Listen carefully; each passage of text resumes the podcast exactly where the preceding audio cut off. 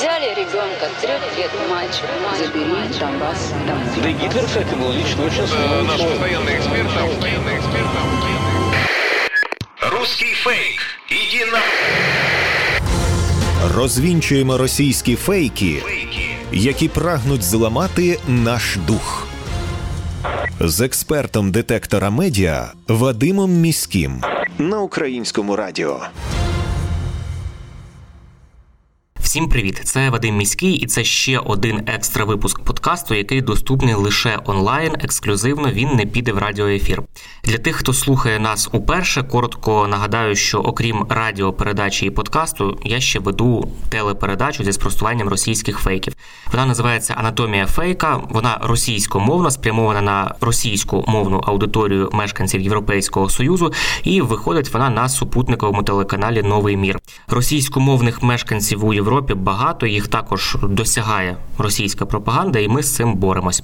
У цій передачі Анатомія фейка у мене трапляються інтерв'ю із дуже цікавими гостями, і деякими з цих розмов я просто не можу з вами не поділитися. Сьогодні це розмова з Євгеном Федченком, е, головним редактором видання StopFake.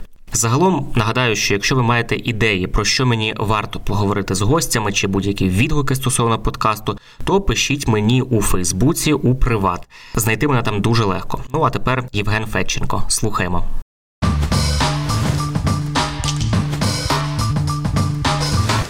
С нами уже на связи руководитель авторитетного фактчекерского проекта StopFake Евгений Федченко. Евгений, здравствуйте. Здравствуйте. После того, как на смену гибридной пришла полномасштабная война России с Украиной, как-то изменились методы ведения информационной войны. Фейки как-то изменились, стали тоньше или грубее. Э, На каких чувствах и страхах аудитории пытаются играть сегодня авторы фейков? Ну, на самом деле это интересный вопрос, потому что StopFake занимался исследованием пропаганды уже последних 8 лет. И парадокс как раз состоит в том, что мы задокументировали все об этой войне с точки зрения коммуникации еще до ее начала. То есть мы знали все основные нарративы, мы знали основных участников этой всей экосистемы, э, мы знали, э, о чем они говорили и для каких аудиторий. Поэтому, э, в принципе, даже на основе этих материалов нам очень легко было прослеживать какие-то всплески этой дезинформации, какие-то э, основные акценты, которые они расставляли, и даже мы могли довольно точно предсказать, когда эта война, э, или точнее новая ее страница начнется, потому что мы, опять же таки, отслеживали э, интенсивность этих нарративов и, их изменения. Поэтому вот понимание как раз этих изменений, которые с ними происходили, являются тут ключевыми, и основные изменения как раз были в том, на какую аудиторию опять же таки, как расставлялись акценты, и э, учитывая то, что информационная война является неотъемлемой частью кинетической войны, э, было понятно, что, например, для своей аудитории э, Россия будет э, э, как бы делать акцент на достижении каких-то военных успехов, э, успешном продвижении самой кампании э, и другие вещи, которые должны были мобилизовать домашнюю аудиторию или, по крайней мере, мобилизовать поддержку э, для этой войны. Э, Совершенно другие акценты, конечно, предполагались для аудитории украинской, потому что там нужно было, э, наоборот, как бы э, э, подсвечивать э, легитимность того, что происходит, например, или наоборот эм, в начале войны мы видели, как Россия э, всячески отрицала, например, что вообще э, эта война происходит, и делала акцент на том, что это чуть ли не Украина сама себя обстреливает, и э, все эти преступления, о которых уже сегодня говорят как об установленном факте, приписывались самой Украине, то есть чтобы не происходило, основной акцент делался на том, что это же делает сама Украина, или это касалось там обстрела Краматорска точками У, или каких-то сообщения о подготовке э, там, использования оружия массового поражения. А Это все сразу перекладывалось ответственность на Украину, независимо от того, происходило это или э, только планировалось. Как бы. вот. И это был основной акцент для того, чтобы, опять же, таки подорвать э, веру в, украинцев в том, что их страна продолжает существовать, продолжает вести э, войну, э, что нужно принимать в этом участие и э, нужно как бы верить в то, что победа будет, то есть как раз дезинформация и пропаганда используются для того, чтобы подорвать моральный дух нации. Опять же таки, это не является как бы исключением. Эта война по сравнению со всеми другими конфликтами, там пропаганда и дезинформация использовалась с той же целью. То есть тут мы видим две противоположные как бы, задачи. То есть если для российской аудитории нужно было доказывать, что это не война, которая продвигается очень успешно, то для украинской аудитории, наоборот, показывает, что это э, то, что происходит исключительно в соответствии с российскими планами, по российскому сценарию, вот, и нет никакого смысла сопротивляться, все равно э, это, э, это бессмысленно. И третья аудитория, для которой это тоже э, очень важно, и эта пропаганда, дезинформация тоже отличается, это э, зарубежная аудитория, причем тут тоже можно ее э, раз, разложить на несколько таких э, э, подаудиторий в зависимости от э, региональной расположенности этой аудитории. Например, мы можем говорить, что один вид риторики был для и продолжает быть для, для западной аудитории, и это, опять же, таки, такой подрыв легитимности Украины, создание такой видимости коллапса, и, опять же, таки, это тот нарратив, который они продвигали на протяжении последних восьми лет. Также продвижение идеи о том, что украинский режим режим а, уже не контролирует э, ситуацию на, на месте, ну и о том, что Украина – это фашистское какое-то образование, вот, что должно было бы помогать подрывать легитимность как бы, этой войны э, в глазах э, западноевропейской западной аудитории. Э, и это продолжает резонировать в какой-то степени.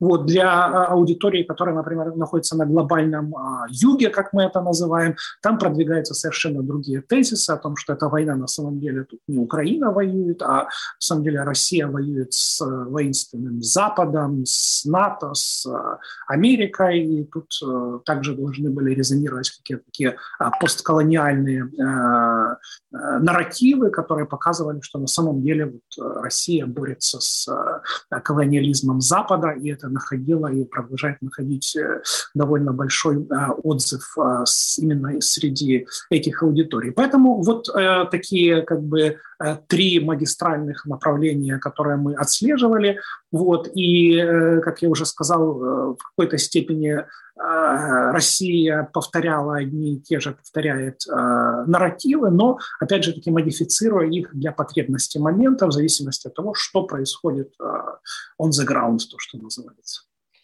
Сложнее ли стало выделять фейки на фоне реальных новостей об ужасах войны? Манипуляции на какие темы стали наиболее явными?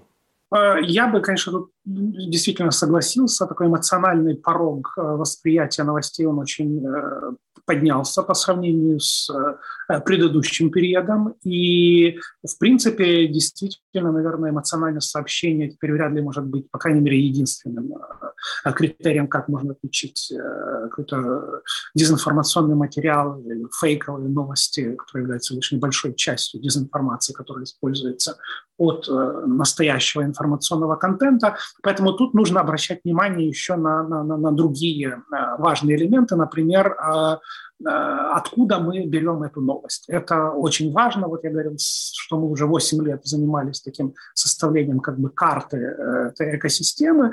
Это очень важно определить, потому что, а, как правило, э, этим занимаются одни и те же организации. То есть вот мы как составили эту карту, где там были у нас топ там 10 лидеров э, распространения дезинформации, они продолжают как бы доминировать на этом.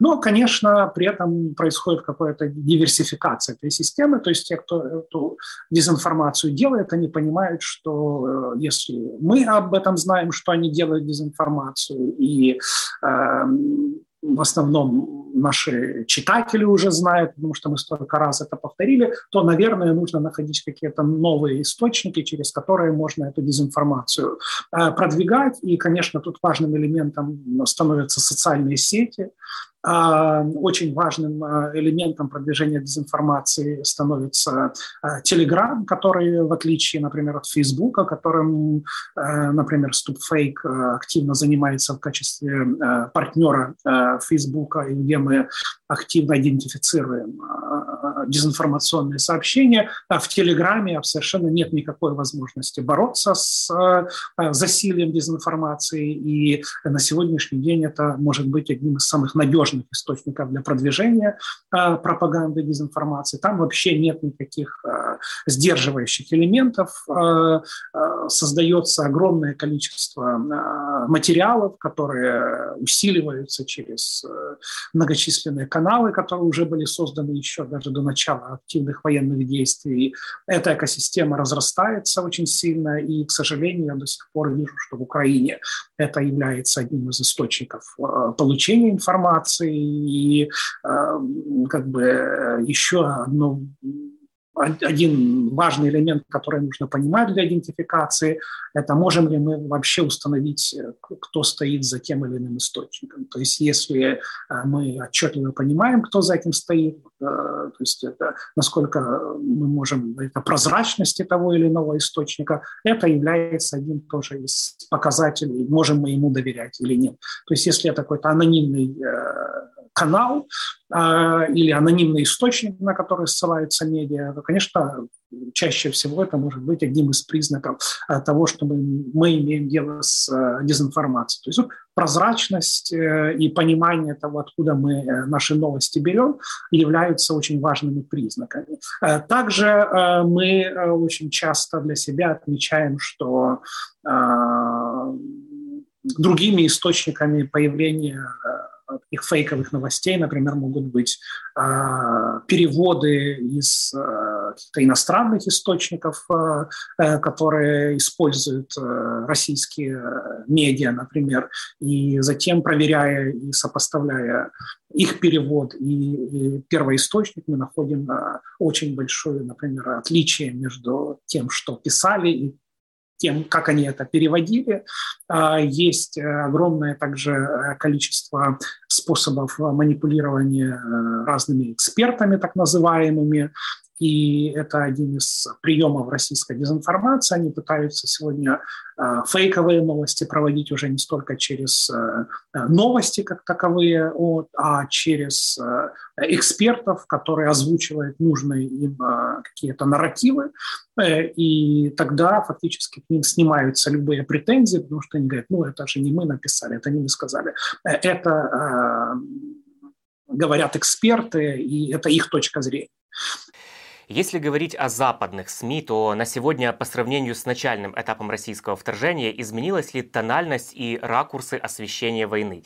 Не слишком ли оптимистично у нас некоторые считают, что российскую дезинформацию про Украину удалось победить, сделав абсолютно неэффективной?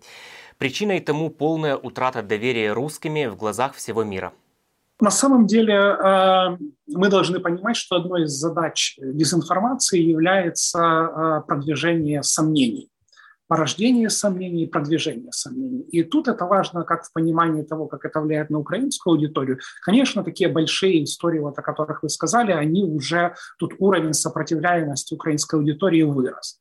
Но это, опять же таки, не э, мешает российской пропаганде закладывать э, сомнения и небольшие конфликты, которые между разными группами по поводу разных вопросов, которые при желании можно продвигать и делать из маленьких конфликтов большие конфликты. Это, это же вопрос с сомнениями касается и западных э, СМИ, э, потому что тут э, подход э, такой, что как бы отсутствие освещения э, в западных СМИ было бы катастрофичным для Украины. Но и э, э, массовое освещение иногда тоже имеет свои Э, недостатки, если, опять же таки, оно базируется на продвижении вот этих вот сомнений, которые закладываются российской пропагандой. И одна из таких тем – это э, тема фашизма в Украине. Она э, очень сильно и активно продвигалась еще до 24 февраля в разных СМИ зарубежных. И, конечно, на сегодняшний момент таких материалов стало намного меньше, но это не означает, что они э, э, исчезли вообще. И время от времени мы все равно видим, как э, журналисты пытаются вернуться к этой теме, несмотря на то, что уже много раз было доказано о том, что Азов не является каким-то фашистским формированием, что он является частью национальной гвардии, что он защищает Мариуполь, что он абсолютно не имеет никакого отношения к фашистской идеологии. Мы уже читали заключения ведущих экспертов в этой области, которые дали абсолютно однозначную оценку. Но, опять же таки, тут речь идет о сомнениях. Самое важное, что российская дезинформация пытается продолжать делать, это закладывать эти сомнения.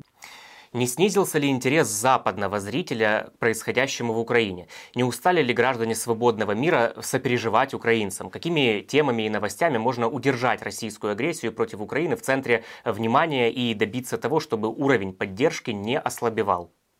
Ну, на самом деле э, я занимаюсь исследованием конфликтов и освещением конфликта уже довольно долго, и там одним из ключевых понятий э, является э, такое понятие, как compassion fatigue. Это когда люди уже устают сочувствовать, и это определяет как бы, то место, которое конфликты занимают в интересах разных медиа-аудиторий. То есть, конечно, с самого начала э, мы видим огромный интерес, всплеск, э, огромное присутствие медиа, и, соответственно, чем больше материалов в медиа производят, тем больше аудитории их э, будут получать и анализировать. А с другой стороны, мы будем видеть, насколько будут появляться другие темы, которые будут замещать это, потому что в мире происходит не только это война России против Украины. И как бы нам ни хотелось, будучи здесь, получать э, самое большое внимание к этому, мы должны понимать о том, что и в медиа, и в аудитории медиа рано или поздно появятся другие приоритеты, и журналисты поедут в другие места а, и а, будут искать какие-то другие темы, даже если они будут находиться в Украине, и общая тема будет все так или иначе относиться к войне России против Украины, они будут искать какие-то э, новые моменты. И э, среди этих новых моментов тоже будут какие-то э, э, моменты, как, как появилось, например, освещение права радикалов в Украине. То есть те журналисты, которые находились в Украине во время освещения Майдана, они эм, от общего какого-то освещения э, двигались, редуцировали каким-то меньшим темам, и в результате тема э, праворадикалов на Майдане получилась довольно привлекательной для их редакции, их редакторов, их аудитории. И так мы получили на следующие 8 лет э, тему о праворадикалах в Украине. Опять же таки, мы должны понимать как бы специфику, как работают медиа, и они не освещают то, и как мы бы это хотели. Они это будут делать и освещать так, как это будет э, исходить из приоритетов их редакции, их редакционной политики. И от этого будет зависеть тоже интерес аудитории, если Украина начнет э, э, исчезать из медиа, а это рано или поздно начнет происходить. И даже сегодня мы уже видим уменьшение этой интенсивности, хотя Украина продолжает оставаться там среди хедлайнеров, в телевизионных новостях и в других видах медиа. Но, опять же таки, так будет недолго. Не, не, Украина должна постоянно поддерживать этот интерес, и это должно делаться за счет э, еще более э, большей открытости для иностранных медиа, э, за счет облегчения доступа иностранных медиа и к зоне военных действий, и к работе государственных органов эм, в Украине. И Украина должна способствовать как бы этому интересу со своей стороны, поддерживать этот интерес и, э, по крайней мере, не делать никаких э, шагов, которые будут э, утруднять работу медиа, по крайней мере.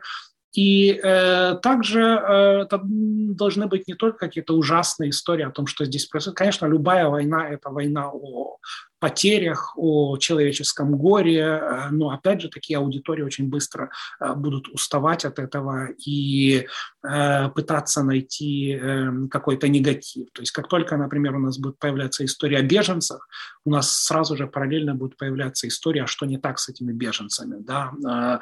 Будут находиться какие-то истории о том, как начинаются какие-то конфликты между украинскими беженцами, например, и теми странами, которые их приняли. И это очень благодатный материал, это то, что использует, опять же, таки пропаганду в своих целях для того, чтобы разделять, потому что это одна из целей. И таким образом мы увидели огромное количество историй, например, о конфликтах, якобы конфликтах между украинскими беженцами Польше. Мы видели историю о том, как украинские беженцы якобы избивают российскоговорящих деток э, в Голландии. Был материал об избиении э, некой э, даже внучки Бродского за то, что она говорила по-русски. И то есть это те истории, которые, с одной стороны, могут выглядеть абсолютно нелепо, а с другой стороны, те истории, которые могут нести сразу непосредственно какой-то, то, что называется harmful content, это истории, которые могут сразу навредить. То есть есть истории, которые имеют какой-то долгий такой э, след, а есть истории, которые непосредственно могут сразу начать влиять на ситуацию, на, на, на местности. И Поэтому такие истории являются потенциально как бы, очень опасными, взрыв, взрывоопасными, потому что они могут привести сразу к э, насилию, которое может происходить, и, и, и так далее. Евгений, спасибо за интереснейшую беседу.